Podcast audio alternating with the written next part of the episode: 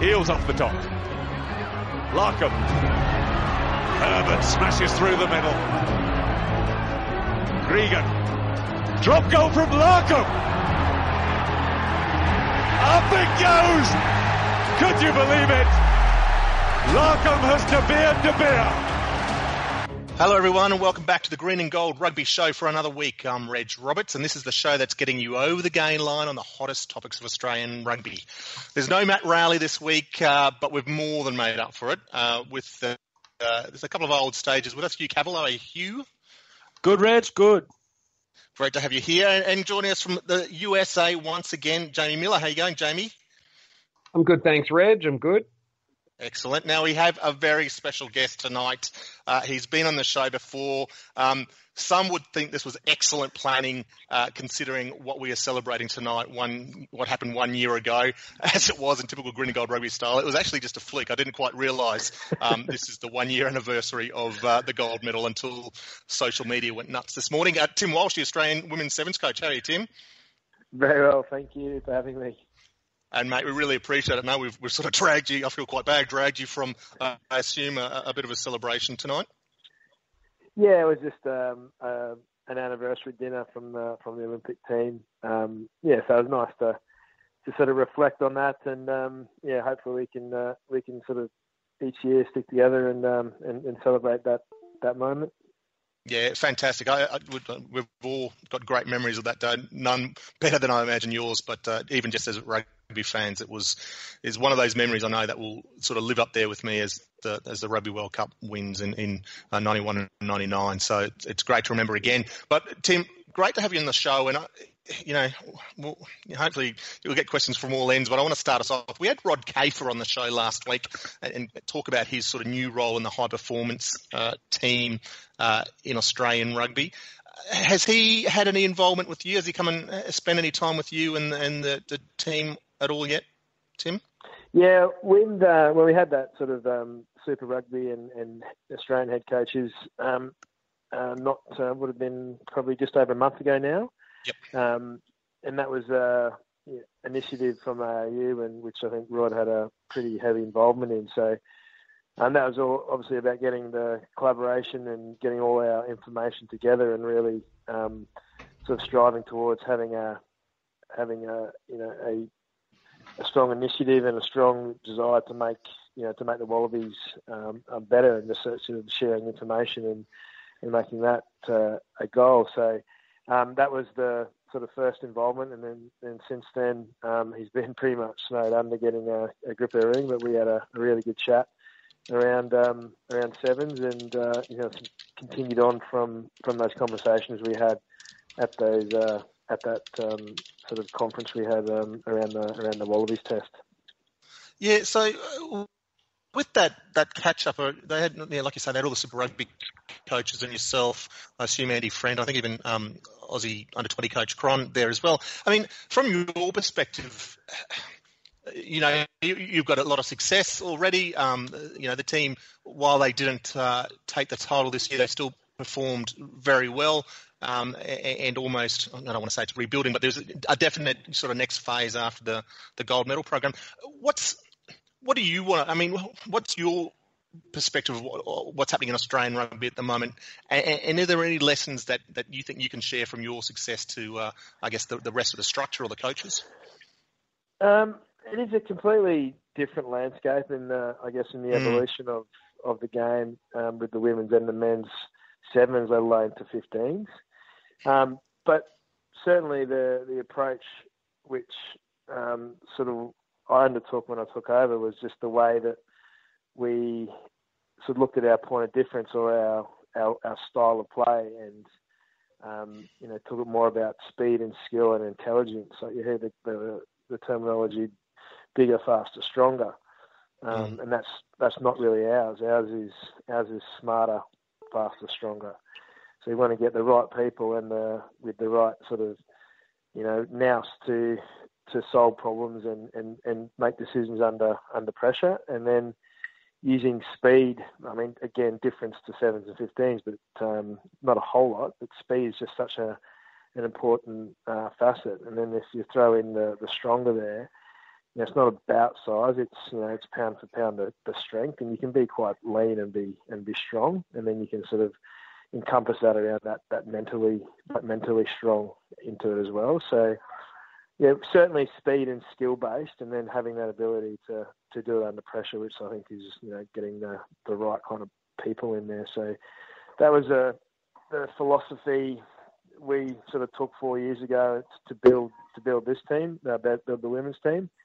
And then I sort of look at those comparisons with, you know, possibly the, you know, the the English, but particularly the All Blacks as well. Just the way that they, um, you know, every, you know, the hooker can do, you know, can pass mm. like a fly half at, at times, and you've got speed all over the field. So when you do have those opportunities, you know, they don't they don't end up in the wrong person's hand, kind of thing. And everyone can do everything. So again, I think more magnified in sevens than it is in 15s, but I, I do feel it was a very similar uh, comparison um, to the to the you know the best teams in the world in 15s and sevens. Is that that was sort of more the uh, more the approach or more the the point of difference for, for those teams winning.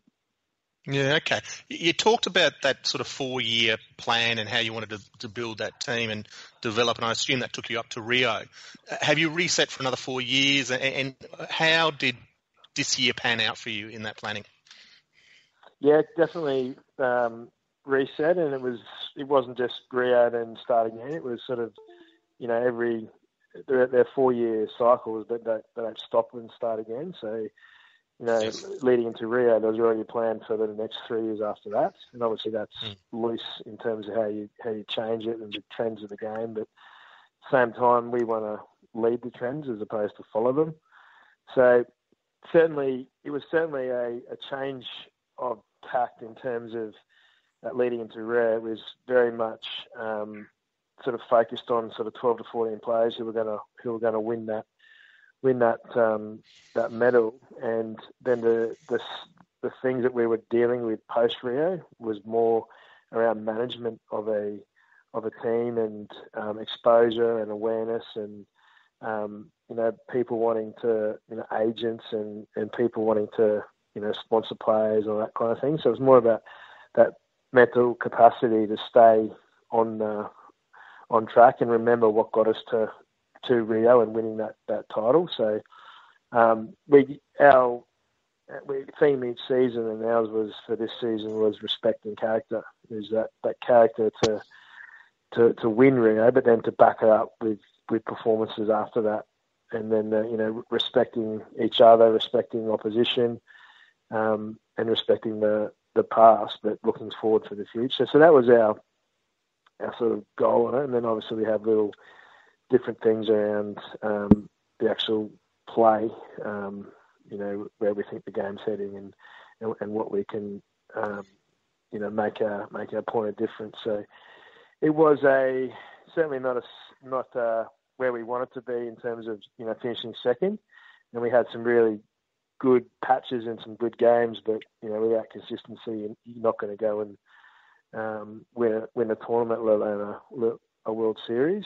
And if you look at the statistics, know, I've always said it, and you know, it's a cliche, but defence wins wins championships. Yeah. And our defensive record um, from last year to this year um, was you know, nowhere near where we were, and and that comes down to to desire. Um, you know, I've always, and the girls hear it every day or every other day that defence to me is, is 80% desire, 20% technique. So we were just sort of lacking that, that hunger and that and that edge. You know, if you want to stop someone, you'll find a way. And then that extra tw- that extra twenty percent will just be technique, and that was where you'll get you know, a forced turnover, or you know that technique will give you that that extra bit of um, marginal gain that'll give you a you know, get you a turnover and get the ball back in your hand. So yeah, you know, reality is, um, and as much as we tried to fight it, there was probably a little bit of complacency in there we didn't work as as hard as uh, as we as we did um, previously, and then um, and absolutely no excuse. Um, you know, blooding young players and, mm. and building um, building some more experience. You know, if there's a year to do it, now's the year, now's the year to do it. Um, so there is you know that as well, building combinations and and all that kind of stuff. So um, certainly disappointed that we uh, we didn't win it, um, but certainly got a, got a lot out of the season and very much excited about uh, you know a massive 2018 where we've got the World Series, the Com Game, and the World Cup. So there's a lot yeah. to a lot to play for, a lot to look forward to. Yeah, it's huge, and we might talk about that in a second. I just wanted to touch on this season too. I mean, one of the I guess challenges is, and what was your plan? Well, you was always plan to bring some of these new players in or give some more time. I know you, yeah, you know, you lost Nicole Beck and uh, I think Emma Tonegato and and Ellia Green and a few others with injuries at various stages. So you had the likes of of Cassie Staples and and um, uh, Emma Sykes and even Dom du Toit sort of getting more game time. Was that always a plan anyway to give those girls a bit more time on the field? Yeah, it was always always always going to go that way. We were sort of going to attack almost sort of overall plan was the first three tournaments of the season, sort of post Rio when you had the whole whole um, whole of Australia watching us and had leading mm. you know, expectation. We also had Sydney, which was the second tournament. Very important. We um, you know put in the performance and did our best there. So the first three tournaments was sort of targeted as um, you know that sort of um, maintain that momentum and get us a good position on the World Series ladder, and then then start shift the focus and really start to give um, the younger players more game time. You know, more more um, experience in, in those in those pressure situations. And uh, as it turned out, like it like it generally does, you um, had some injuries and other players got more time than uh, than they anticipated, and that's where you you know you want to have that depth and that um, you know have that player readiness to to step up, and you you want to see those those players you know take their opportunity. And um, I think you know there was some really good um, experience gained, and and uh, some players there really did sort of put their hand up and, and made sure that uh, you know, for the for the years to come we're going to be you know podium bound. Yeah. Okay. So let's let's talk about preparations for the next season. I was fascinated um, by uh, sort of the events of the past. I don't know. It seemed like two weeks um, when you came up here to Queensland and, and started off in Brizzo and look, looks like some fairly intense hill sessions and I'm sure conditioning. But then you headed west and you, you headed to Toowoomba, which is a, a, bit of a mecca for sevens development, women's sevens in particular, and then out to Roma to see um, where Emily Cherry's from and her family. What was the genesis behind that whole sort of, I guess, um, team camp? Yeah, there's a lot of like a lot of our motivation and inspiration is drawn from from our families, and um, as you said, the Toowoomba um, was a bit of a, I guess, like the Silicon Valley is to the IT world. It was almost like the the uh, Toowoomba in that area was uh, that that for for our team for rugby sevens with the the Etheridge twins and you know Dominic Toy, yep. Demi Hayes, Georgina Friedrichs, Emily Cherry and even down as like the youth com games and youth Olympics in the past, there's a lot of girls coming out of that area. Um, and obviously Brisbane as well. You've got Evania Pelite mm. and Charlotte Caslick. Um, and we really wanted to one spread the spread the the love of the game, but also you know go back to those communities that not only um, you know produced these girls but supported them through it. So well, it was just a really good way that um, you know we can get back to grassroots and um, you know, and for the girls as well, they, they love going home. Every time they, they, they go home, I think they're so refreshed and, and motivated by by people and family and friends that they see that it's uh, it's really rewarding to go back there. So, yeah, went to, to Brisbane and then out to Toowoomba. We stayed in Demi Hayes' mum's um, hotel there, which was fantastic, and then out to Roma where we um, all the locals gave us their swags and we were under the stars and and really, um, yeah, just really getting getting back to to basics and and you know being humble, but just remembering where where it all started and, and again what what got us to to where we are. And like last year post Olympics, I think I remember speaking to you. I, you know, I threw him out of an airplane. It was just, just to, to symbolise. yeah, that's right. Up yeah, in the clouds, yep. up up in the clouds, and coming from such a high. But we got to be we got to be grounded. And uh, yeah, yeah, certainly don't remember where you know what what got us to here was all the hard work, all the preparation, and you know it wasn't just six months leading into there. It was it was four years work, and every step of the way we learned something and built up something, and and uh, and that was the the process again. You know, Rio is wonderful, fantastic uh, memory. We're going to celebrate forever as we did tonight, but it's in the past, and we have to build and, and keep getting better. So that was just a way of, of doing it, and that was again for now was just a, a season launch, I guess, for for, uh, for for this season was just to get back to our our roots, and then you know we have our little meetings during the week and reassess and and refresh, ready to go again. Hi, Tim, it's Hugh. Um, just picking up, I suppose, on that general theme of, of motivation. I mean, is it does it get harder every year um, in some ways? Because uh, I mean, I suppose in one sense that as we saw last year, that the the world's catching up to us. Um, I think it's fair to say, or certainly a lot of nations are. But also some of the players that you you, you have, and, and Reg and, and yourself have mentioned the new ones coming through. But certainly some of the veterans um, have been there for what's you know seems like must be five or six years now, and and and and um, you know in such a grueling sport as sevens, where the ratio of time spent on the field to time spent, you know, on the training paddock is is is really very different to what you know regular men's 15s rugby is. I mean, is that you know more of a challenge this year, keeping keeping your, your troops motivated?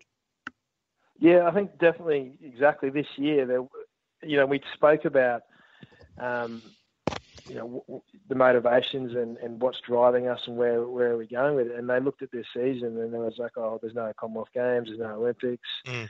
Um, the Olympics isn't for another four years now. And the reality is they all these girls took up rugby for the Olympics. So they're thinking, oh, it's only four years away now. I could maybe, maybe uh, not cruise, but you know, just sort of, you know, they lose that sort of motivation, that that uh, that benchmark, sort of something to really strive for.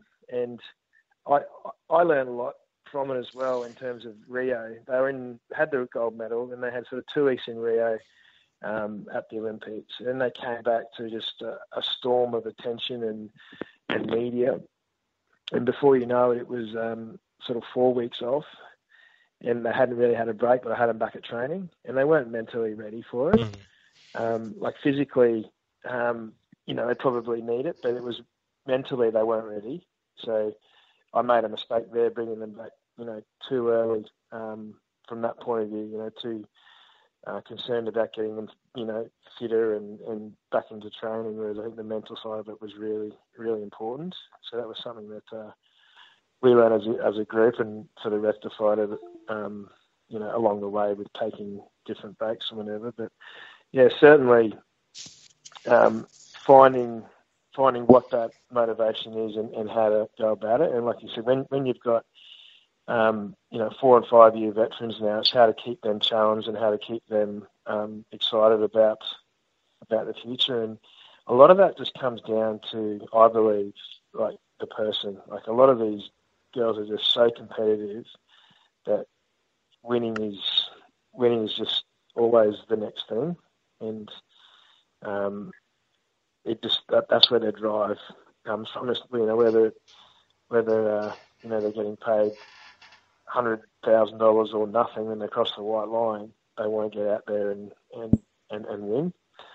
So it comes down to a lot about the, the person, but then um, the creativity around training and touring and keeping everyone fresh. And that's uh, something that certainly in the last four years, but even tested more so now, is is keeping that uh, each person in that sort of challenge quadrant. You know, not letting them get bored and and um, monotonous and not over challenging where they lose interest, just keeping them in that quadrant where they're just constantly challenged. And I find the creativity around what we do uh, a real a real challenge, but also really a really great uh, um, well, great challenge to be able to sort of keep that team on that on the edge. And you've got players who have got 25 caps or 25 tournaments and a gold medal, and then you've got Emma Sykes you know, coming in on debut, um, you know, now alongside these World Olympic champions, it's like how do you keep them both, both, uh, you know, towards that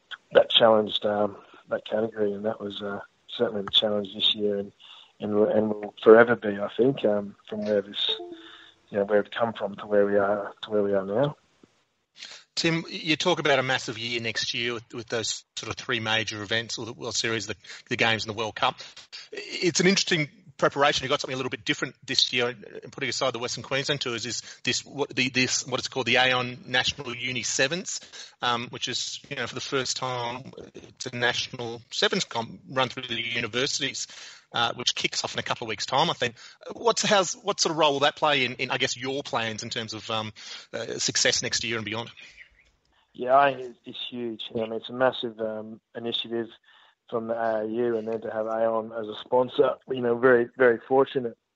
Because like again, if you look back, so these girls have been professional four years now, and when they started, it was very much a, pretty much a, a base base level. Everyone's new and fresh and learning, and now they've gone up to be, um, you know, world class athletes, and then there's that that big gap in the middle. And there's always been, you know, the academies have been great. There's even like smaller um, individual sort of um, trainers and coaches that are having these mm. small elite programs popping up everywhere. So it's just it's and, and tournaments as well. So it's always improved that way. But then to put it um, a, a, proper pathway in place where these gold medal athletes and uh, contracted players can go down and and, um, and sort of plug that that next level.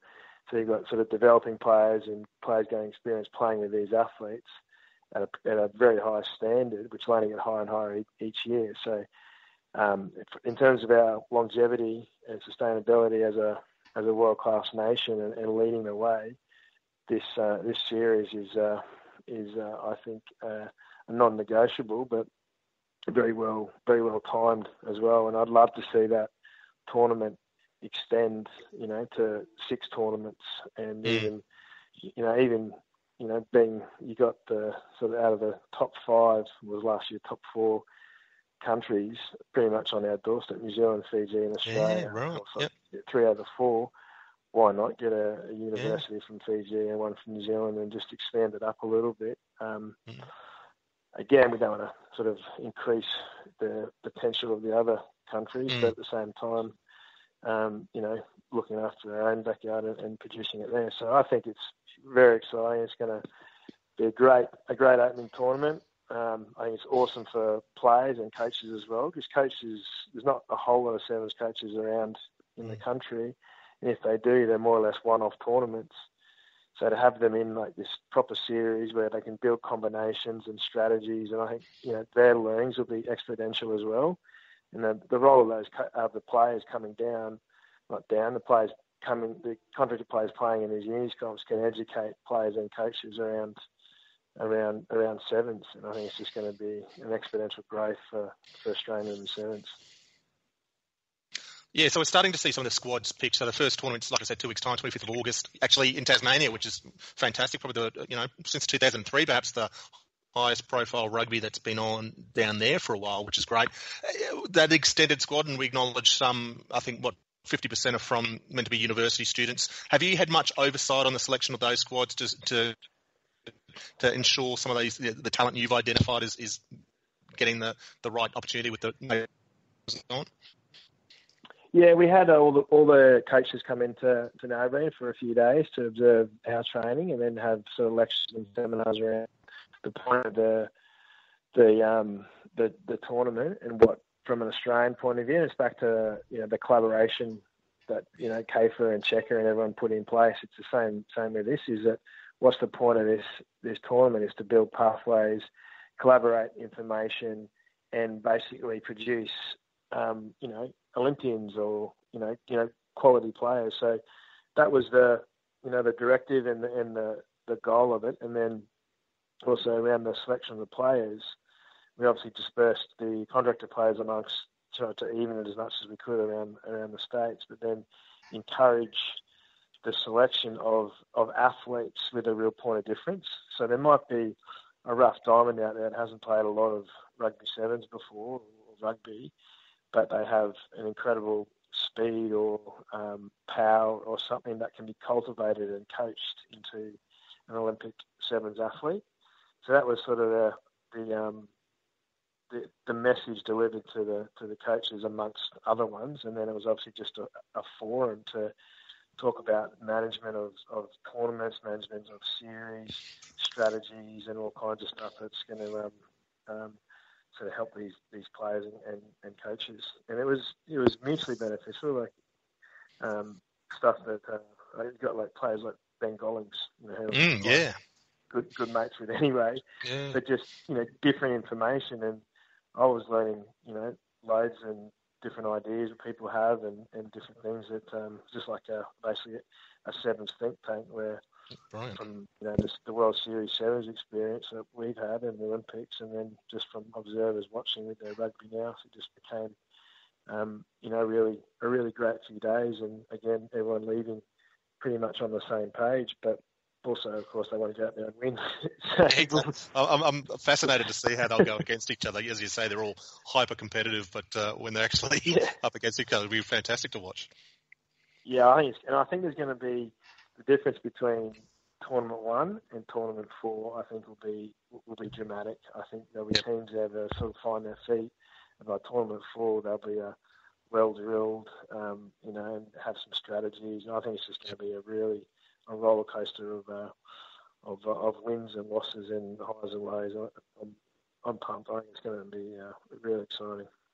Oh, fantastic! Look, and we've got had you for a long time. I just got a couple more questions. Um, no, over the other side of the world, so in, in a couple of nights' time, a couple of days' time, I think it's Thursday morning our time, the Wallaroo, Wallaroos will play their first um, match in the Rugby World Cup, Women's World Cup in Ireland. And there's actually three of your um, sort of squad members, I guess, from this year, Sharni Williams, Shannon Parry, and Mahalia Murphy uh, playing for the Wallaroos in that squad, and they're actually all playing on. I think they're all playing on, on Thursday night. The team was named this morning, Thursday morning. How did that come about? Was that something they approached you, or did the Wallaroo coaches approach you, or how did that all happen?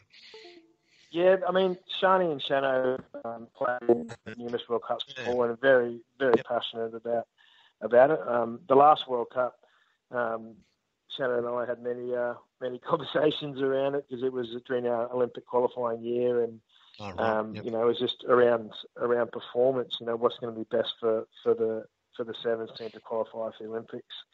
Um, so that was, and we ended up ended up letting her go because you know she really wanted to to do it, and I got a huge amount of respect for Sharni and Shannon, mm. something they wanted to do. Um, and we came up with ways of how it wouldn't wouldn't affect um, the, the, performance of the sevens too much.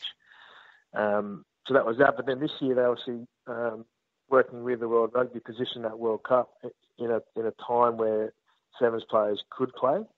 Mm. Um, so it was um, it was uh, yeah I knew they'd want to go and and I certainly went with my blessing and even released released them both early to go and play in that New Zealand series as well because I, mm. I, felt like it wasn't um, wasn't really fair on, on them or Australia to rock up to a World Cup really having not much preparation. And, you know, Shannon being a, a leader and, and, obviously captain of the team and Sharni um, equally with her vice captaincy, but her leadership, it was very important that they got involved in it pretty early on to, you know, to build and, and really assist uh, their team, but also, so to assist the team, but assist them in what they want to achieve within the within the game of rugby.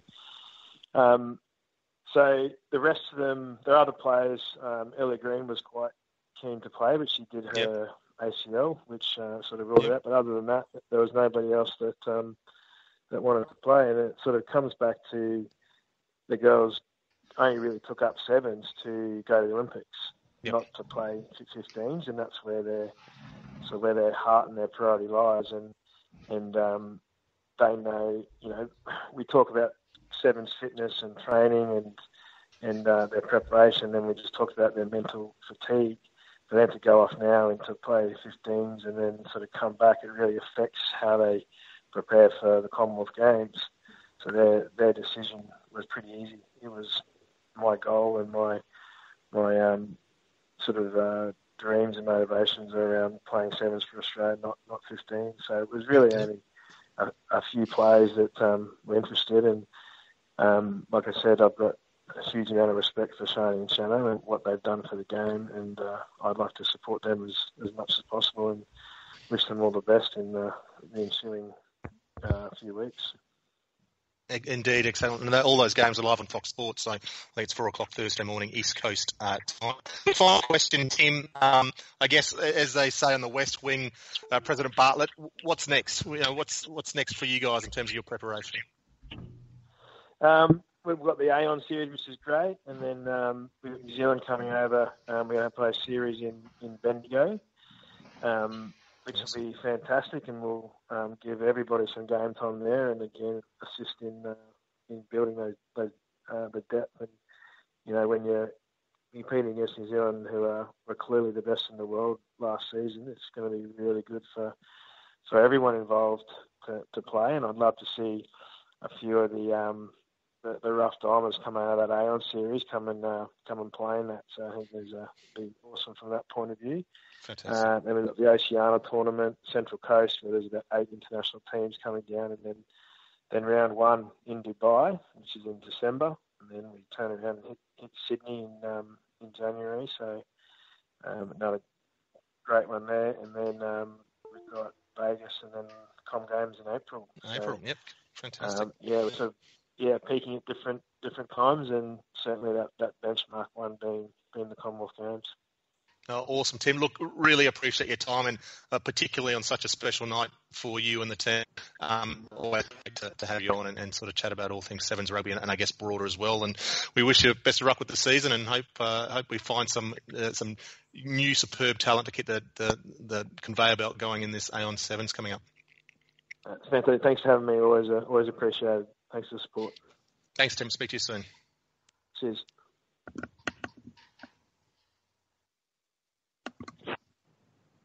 All right, sorry guys, I kind of monopolised that a little bit. Um, Jamie, uh, Tim's always, a, you know, he's got a great rugby brain. He's got one of the, I, I guess, more lateral thinkers in the game at the moment. What's uh, what was your read of all that? Oh, just the amount of detail, the command of everything, just uh, really made me think we need more people like him around the game. Uh, just mm. very committed in a in a human sense to, to what he's doing there, but also just the technical knowledge, the understanding of the rhythms of the players' lives and the importance of working around that. Uh, just, just very empathetic. Um, it was really interesting to hear. Yeah, he's fascinating, isn't he, um, Hugh? I mean, you, you, a, a, big Sevens fan. He he, he approaches this um, so methodically, but also um, you know, it, he mixes it up. You can see that they've got to keep things fresh and, and look at things from a different perspective, and, and he's always trying something new. It seems. He, yeah, that's right. And and and look, to to be brutally honest, I mean, I probably wouldn't say it in front of him, but Reg, I think you'd agree. Last year was a disappointing season yeah. for, for our yep. for our women's sevens. We didn't we didn't bag any tournaments, and actually, um, I think there was a clear hangover from the Olympics, which is understandable. And I think Tim Tim acknowledged it in, in a few of his answers there. Um, and and you know this this coming years, uh, there's a, much more on the table for them in terms of Commonwealth Games um, being you know being the major one. So yeah, that that's um that's something to uh, to look out for. And I think as well, one thing I'd love to see is just a, a better performance in front of their home crowd at Sydney because I feel like yep. I was there earlier this year. They bottled it a little bit in, in and lost in the semi final. Um, and uh, I think uh, let's hope Australia Day comes around and they can they can put forward a really good showing in front of a big home crowd. Yeah, exactly, and and that that's right. I think they, they you're right. They really were looking forward to the Sydney to, as a showcase, and maybe the you know the promotional stuff got in the way, but uh, you know understanding their psyche. As, as, sort of Tim mentioned, I've got no doubt they'll have that circled as a really important one to sort of, um, I guess, uh, win back the fans. Not that they have to win them back, but they you know make up for last year. So excellent stuff. Um, all right, lads, Super Rugby final happened on the weekend. Crusaders win. I think it was this their eighth win or ninth win since starting, which is phenomenal. Uh, 25-17 win over the Lions um, over there in Emirates Airline Park. Jamie, what was your read on the match, mate? Were they deserving winners? Yeah, they were. I mean, it was a very, very good game. Um, the Lions conceded two early tries, and they just looked a bit rattled, looked a bit off their game, and uh, the Crusaders were just able to control it from there out. And then just as the Lions looked like they were getting into it just before half time, uh, Kwagga Smith, one of, one of those mm. guys who just has such a beautiful name. You know, we, we need more players in this game with names like Kwagga Smith. It's the exoticism of Kwagga and the complete banality of Smith. Yeah, exactly. Um, so he basically decided to completely ignore the last sort of four or five years of law development and just charge headlong at 100% pace into a guy who was, you know, a meter and a half off the ground. And I mean, he was very lucky that Havili didn't didn't actually break his neck. Yeah. It was incredibly dangerous, and, and I think uh, it was one of the easiest decisions that Jaco Peyper has ever had to make. Um, I, I think he went upstairs just to double check, but he knew everybody knew what was happening as soon as he hit the ground. The red card came out, and from there, that was pretty much it. The Lions tried to put it together in the second half with 14 guys, and they did get a couple of tries, but uh, it was all over. And, um, you know, the Crusaders lost one game the entire season, which in the New Zealand Conference is a really impressive achievement, and uh, they fully deserve to win. They deserve to win on the day, and they were the best team across the season as well. Yeah, Hugh, I don't know from your perspective. I, I, still feel Jamie pointed out they only lost one game, but I still feel the Crusaders come un, came under the radar. I if you remember the season starting, the Blues smashed the Sunwolves by 70 and then put 60 on the Rebels, and everyone thought you know the Ioane brothers were going to monopolise the, tom, the competition, and the Hurricanes were doing it, and all that sort of stuff. And all the while, the Crusaders were winning, and you know playing really solid rugby and and and um, with a team you know, I guess Read came back late, but it wasn't an all-star team. It wasn't the team of previous years, particularly in the back line, I guess. But they just kept doing what they did, and, and, and before we knew it, they're in the final and, and, and winning and winning over season. Is the point you made last week? I think was it the second time ever they've um, anyone's won out of their out of their country, I guess, continent, and um, both times it's been the Crusaders. Yeah, I mean, it, it was um, it was a fantastic year, wasn't it? One of the all-time great seasons. Really, I, I think you look through the look through the records. I don't think you'd find too many teams that have gone through with only one loss. Um, it's um, it, it's. I remember, Reg, what you were saying. I mean, after about, uh, uh, you know, it seemed like two or three months, you know, I remember getting at the table and going, oh, God, the Crusaders have won 10 games and they haven't lost any. You know, you're, you're, exactly right. They didn't have, they don't have the McCaws. They don't have, you know, the, necessarily a guy like Sonny Bill Williams. And actually, you look at the team now and, and you go back, and one thing that's really united uh, the really good teams in Super Rugby um, has been that 9 10. And, mm. and you think, you know, um, guys like, you know, uh, Genia and Cooper, and, and before them, um, Marshall and Mehrtens, and these these great names. And I think when um, it was du Preez and Steyn for the Bulls when they had their great mm. run. And actually, you look at this Crusaders 9-10 combo, mm. um, and it's it's it's not it's actually probably a real outlier in the sense that they don't have um, that solid, you know, that that really experienced international um, combo at, at, the base of the, you know, at, at, in the back line there, and and they don't have, you know, they've got the All Black captain, they've got Israel Dagg, and they've got, you know, um, plenty of really good players um, in the front row as well, but um, you know, they they um they aren't necessarily start the star-studded teams that we're used to. But the, the funny thing is, Reg, I mean, uh, in, in the Jamie said the Crusaders only lost one game. So did the Lions. The Lions went through yeah, yeah. only one game, at lost the season. I think this shows you the yeah, vagaries of the conference season, the conference system that we have, where you know they'd only lost one game, but they hadn't played it in in the New Zealand conference, and so. I think we're all sort of longing for the time when we can burn this whole thing to the ground. But it, um, it, you know, it shows you that um, the, the system is still a bit flawed. And and, mm. and actually, the Lions did pretty well considering they were a man down to come back with two late tries. Was showed a lot of ticker in, in, in I think a lot of lesser teams would have probably folded up, especially in those late stages. But um, it, it, it was a, a pretty good end to a to a to a interesting season. But you, you can't say the best team didn't win. Yeah, indeed. And I think the Lions did the same last week versus the Hurricanes. Sort of finished on top to um, to sort of walk away with that win. I think uh, the Hurricanes were leading up until that Beauden Barrett yellow card. But um, uh, um, it, it's you say you talk about the tournament and it's in the Lions and, and, the Crusaders, but finishing in the middle of the night, like you said, a good game of rugby, but unseen in the middle of the night, isn't that the problem? I guess we as Australians in a in a fairly uh, immature market uh, have with this competition. I mean, it's you can have the best game in the world, but it's if it's happening at two o'clock at night, it's it's not being seen by too many people. Yeah, and look, I mean, I think a lot of people are, are, sort of focusing on the the Crusaders' very sort of test test match style uh, of play. You know, really strong in the forwards, amazing set piece, great suffocating defense. But I think you know, the reason they won the title is obvious, which is um, they had an Australian tight head prop, Mike Alla Alla Alla Alla Alla Toa, and Yeah. uh, Dig, Digby Ioane winning his second Super Rugby title with a with Yeah. a different franchise. I mean, obviously, it's the influence of the Australians that has really carried them across the line, and uh, you know, I'm I'm just a bit disappointed that we uh, we we're not getting all the credit that we're entitled to here. Uh, and don't don't forget Peter Samu, that from the Randwick back row. He was there too. Uh, yeah, I, I think you're right, and I think we Ben Fuller back last year as well. So all very uh, all very interesting stuff there. Um, and and uh, Hugh, what about uh, the highlight of the match? Scott Robertson's breakdancing at the end of the game. Oh, of Oh. course.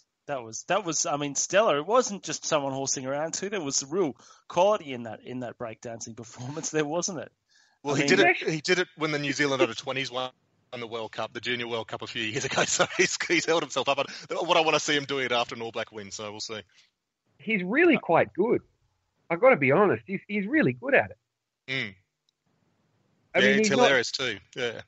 he's not just like some, you know, guy 12 beers down just writhing around on the floor making a mess of himself. He's he's actually got some pretty sick moves there. I I, I don't know. I was, I was very impressed. Yeah, well, And, and also the- Red. Oh, Yeah. sorry, I you, was you go, Reg. scared, but I was very impressed. I was just going to say he's a rugged back rower, you know, open side flank. He would have been at the bottom of a, plenty of rucks and mauls and made a thousand tackles. And surprised his body's still holding up to being able to do any of that sort of break dancing. Yeah. Uh, I mean, just to finish the season, Reg, I know, I mean, I've been pretty inundated. Um, and, you know, I'm sure you're pretty keen as well to know how the Green and Gold Rugby tipping finished up. um, and, um, um, you know, to my, my, uh, fans out there, unfortunately, uh, finished in the silver medal position. oh no! Um, edged out by Bay 35 Pablo, Paul, who I know, Oh, um, on yes, Twitter. yes. Um, he edged me out by 0.25 of a point. Um, Oh, so right. well done, well done, Paul. Um, and uh, Al Dunning Knight finished in third, but it was a, a competitive season. Just uh, just didn't have what. Uh, was there a particular game that you that sort of turned the tide that you saw, Paul, or was it the last? It wouldn't have been the final, I assume. Oh no, I, I had a I had a, a few. Um, I dropped a few matches in the in the in the home rounds, and um, Yeah. unfortunately, um, my constant tipping against the force uh, came back to haunt me. Um, not out of any spite towards our Western Australian cousins, of course. Hello to all of them, um, and of course, hello to Dave Wessels. Um, Dave Wessels tuning in as always. But um, yeah, but um, unfortunately, my uh, my tipping against them cost me. But uh, still a great season, and uh, look forward to be to be back to avenge my defeat next year. all right, good stuff, lads. don't know where you let's- finished, I don't know where you finished, Reg. Actually, I, don't, I I couldn't scroll down that far, but uh, Yes, no, I um, I, I put it down. To, I, I was in a tipping competition with my sons and my uncles and cousins and stuff like that, and I share a computer with my sons. I've got a sneaking suspicion they are logging on after me and changing my tips. Ah, of So, course, um, yeah. we'll. Wow, that, Reg, that is so low.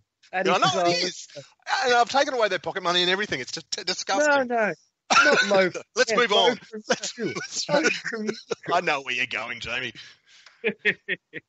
Um, let's uh, let's move on, guys. Wallaby squad. Uh, Cheika is now um, sort of narrowed down his Wallaby squad to just 34 men now um, for the next two Bledisloe tests, which we were saying before the show.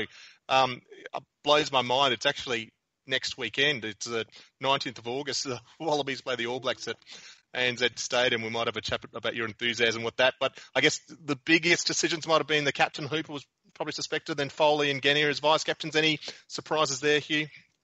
no, no surprises there. I think um, it's it's funny though. I mean, I'm always a little bit surprised at the backlash around Michael Hooper um, that you see on our on on the forum and a little bit on Twitter. I, I think it's so hard that you remember how young Michael Yeah. Hooper is, and people tend in, in sport, in the world of sport, um, online especially, to be so uh, uh, unforgiving and unwilling to believe that people can can really change and mature and grow.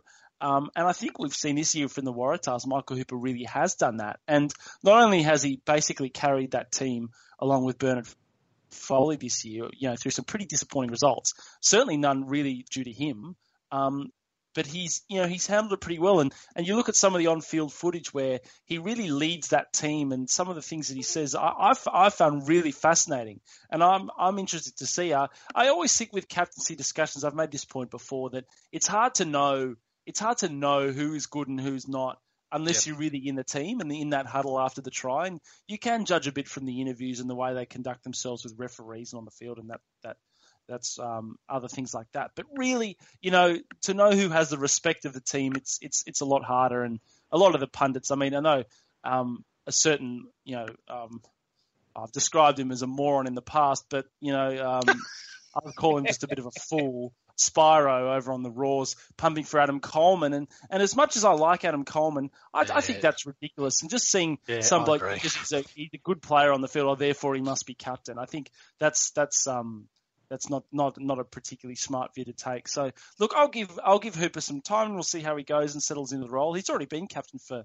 quite a while with the Wallabies and had. I had think he's now captained them more tests than Mark Mark Ella's captain the Wallabies. Then you know I, I, found a bit of a list of you know he's he's been there since 2014. Not every test, obviously, but he's I can't remember. Might have been 20 tests already. So it's you know he's no rookie. No, so I mean I think going into a Bledisloe, good luck with that, Michael. But um, yeah, yeah, yeah, I think we'll see how we go. So Jamie, uh, the Bledisloe, it's, it's upon us. So excited?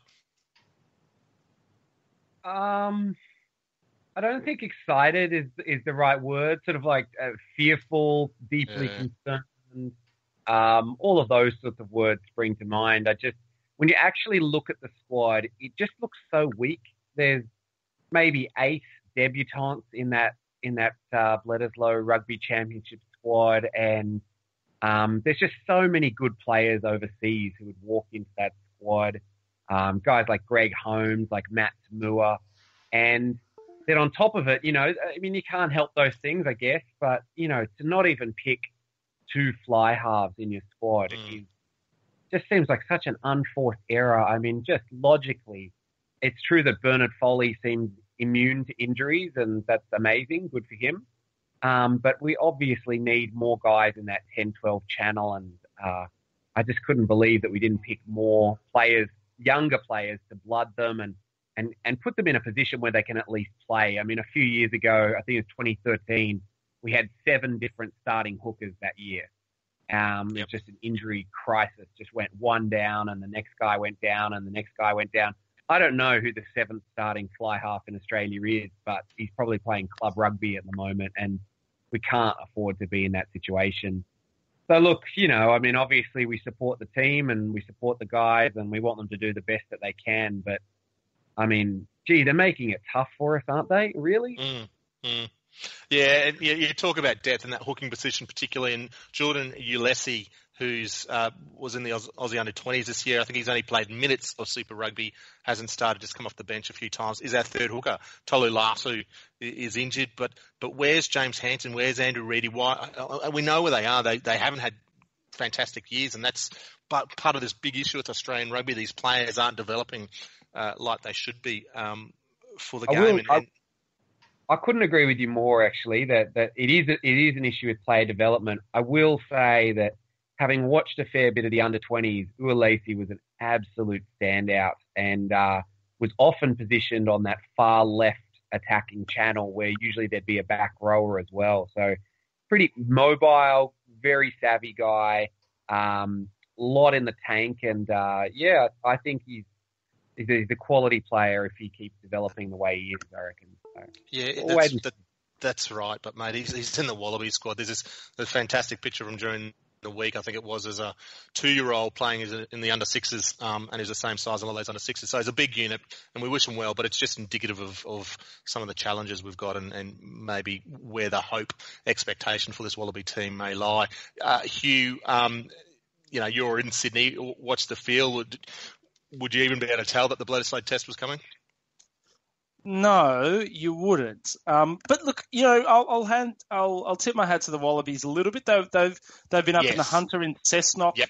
um, this yep. last week, and and far, you know, when they when they announced that they were in the Hunter, I assumed that they would just be, you know, uh, strolling through the uh, vineyards of Pokolbin, yeah. um, you know, doing some hard tastings and that sort of thing. But actually, it seems like they've been um, really open with their time and um, and uh, accommodating of the community up there, which is which is a good thing. And and they're trying to get some stories out there. Unfortunately, the, the Super Rugby mess and some other things have been um, monopolising the headlines. But I think there'll be some interest. And when the time comes, you know, it's the biggest game in Australia of the year. And I think we, we often are a little bit too cynical about it. And, and I suppose we have to get back to our inner 12 year olds and just get excited a little bit more for it. Because, you know, we've we've got another chance to, to roll the Kiwis, and it might be a bit of a long shot, but uh, sometimes that's where a lot of the greatest victories come from. And unfortunately, those injuries, I Reg. I mean, Karmichael yeah. Hunt having to go in for surgery, yeah. been a yeah. killer. Um, Valu's having to Yep. go on back to surgery, has been a killer.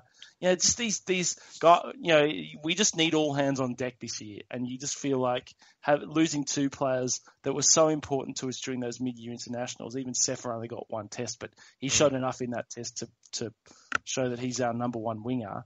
Um, you know, it's it's just a blow, and we're going back to Reece Hodge at 12, who's nice, but you know, we saw Karmichael, what Karmichael Hunt can do, and and you know, we're looking at the, the back row, and it's it's just a it's just Yeah. you know not going to be a particularly strong side, unfortunately. So No. you know, I, look- Yeah, we, we, we might get into it more detail next week as we get a sort of better understanding of which way the squad's going. But um, it, it's interesting to um, I get sense the feel. But mate, I'll, I'll re- echo your sentiments there about the the ARU, I guess in general, um, and the Wallabies getting out there, sort of a, a bit of off the beaten track and out of the eastern suburbs. And I think they spent a time, bit of time in Western Sydney and, like you say, Cessnock, and, which is fantastic. We just had Timmy talking about sort of Western Queensland they've done with Toowoomba and Roma. I think the Aussie men men's sevens team are up in Mackay this weekend or, or next week at least playing a couple of games versus Japan. So uh, whether it's a, a strategy or it's just fluke that they're all doing it, it's you've got to give them credit that they're out there, they're trying to re-engage um, with some pretty probably forgotten areas, um, which is great. So hopefully uh, they see some some benefit both from on-field and also, I guess, player support, uh, you know, fan support.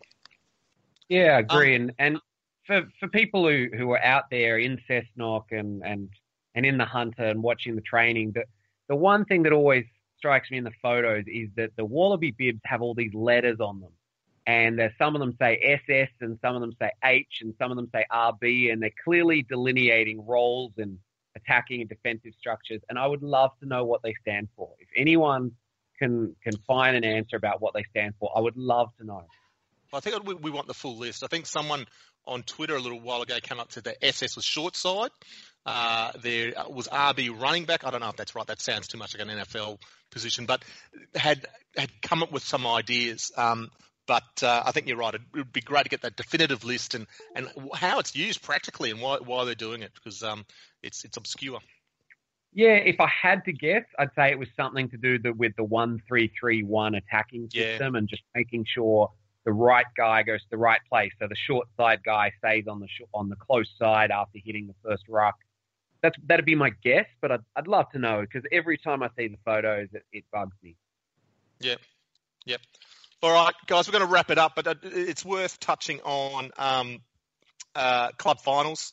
Um, I know Hugh Sydney starts this weekend, so the Premier, uh, the Shute Shield finished last week, and I think University of uh, Sydney missed out for the first time in eons. But um, we got Manly versus Eastwood uh, this weekend. We've got on Saturday Warringah versus Rand- Randwick uh, on Saturday, and then Southern Districts versus Northern Suburbs. So uh, a good culmination of the season, and Matt will be happy that Northern Suburbs are still in with a shot. Oh, of course, Matt's a di- diehard North fan, as we know. Um, getting down there, it, it seems like every game, which is just fantastic. Um, but um, South are my South are the guys I'd really like to see do well. Um, they've been there or thereabouts for a number of years, but never really cracked um, cracked it the way they should have. Um, they're a really talented side. Um, Manly are the other ones, obviously. You know, they're topping the table. I'm pretty sure they topped the ladder again this year, and Mm. and they and they've been the classy side for so long in that Shute Shield, but actually have never. I don't think they've even got to a final, let alone won one. So um, it, it'll be really interesting to see if they can break um, their drought this year.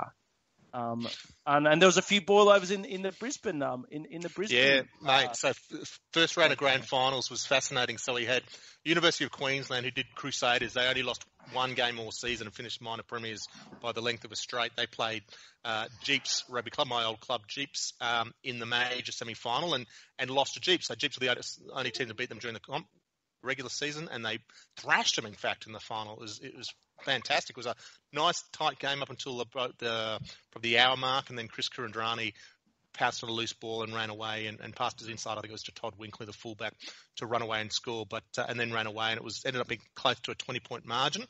Uh, and then the other game, uh, the minor semi final, my my other team, my junior club, Wests, playing in their first final in a decade, um, uh, lost on the buzzer to Sunnybank um, with a, a, a, was it a, try close to line that camped on the line for the last few minutes. So Western knocked out. Sunnybank will play Uni this weekend at Ballymore, and Jeeps straight to the grand final. So Jeeps last played in the grand final in 2013 where they lost to East, but the last time before that was 1996 was their last grand final win where uh, they beat South, a South team full of Tim Horan and Jason Little and Mark Connors and all these guys. So the boys from Jeeps uh, uh, are very much looking forward and they're uh, looking forward to their grand final in two weeks' time. We'll just see who they're playing. Um, and I know some of the other clubs across the, you know, the competitions across the country uh, into finals mode. I couldn't quite get all the details, but Western Australia this weekend, Palmyra are playing Associates on Saturday, and then West Scarborough playing Nedlands on Sunday in the semi-finals before the final uh, next weekend. So get out there and enjoy your, your club rugby, guys. Um, anything else, Hugh and Jamie, before we wrap up?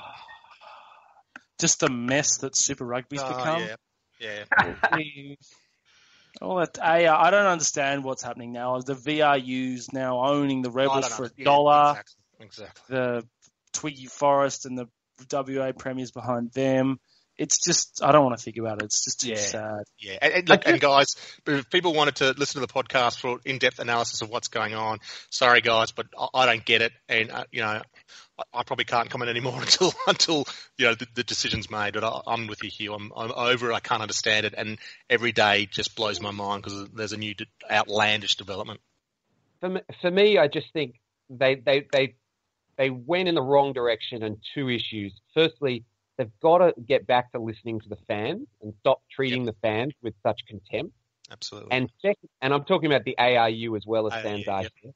And secondly, they need to be transparent about what their vision for the future is.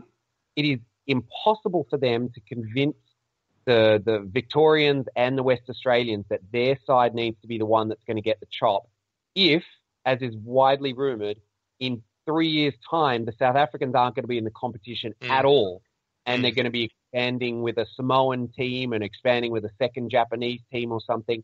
There needs to be like just one iota of public discussion and frankness about what the competition's going to look like in 10 years and how the moves that we're considering now are building towards that.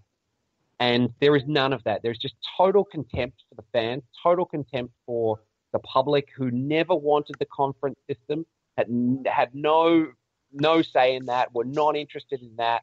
And it is just such a blight and the arrogance of the people making these decisions is massive. Um, and the accounts that came out of the Western Force about the meeting when the ARU execs sat them down for a consultation meeting and blindsided them and told them that they were going to be cut within 48 to 72 hours just exemplifies that point. Just exemplifies the arrogance between the administrators organizing game and the people who are actually volunteering and coaching and playing and going to watch the game. And it is so tragic to see. Yeah, well said, Jamie. I think you encapsulated it well, and we won't add much more. Um, we'll wrap it up, guys. A remind. Oh, look, I just wanted to do. I did want to mention that we did actually approach the AU to get one of the women's sevens players on.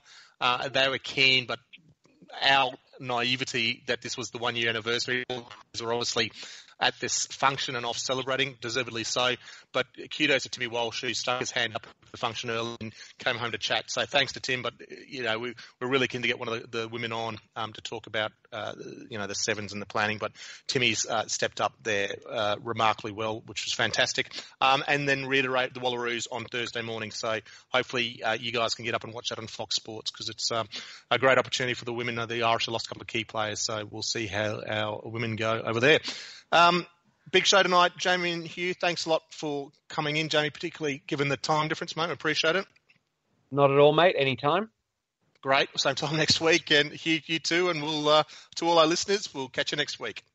See you next week. Eales off the top. Larkham. Herbert smashes through the middle. Gregan. Drop goal from Larkham. Up it goes. Could you believe it? Larkham has De Beer De Beer.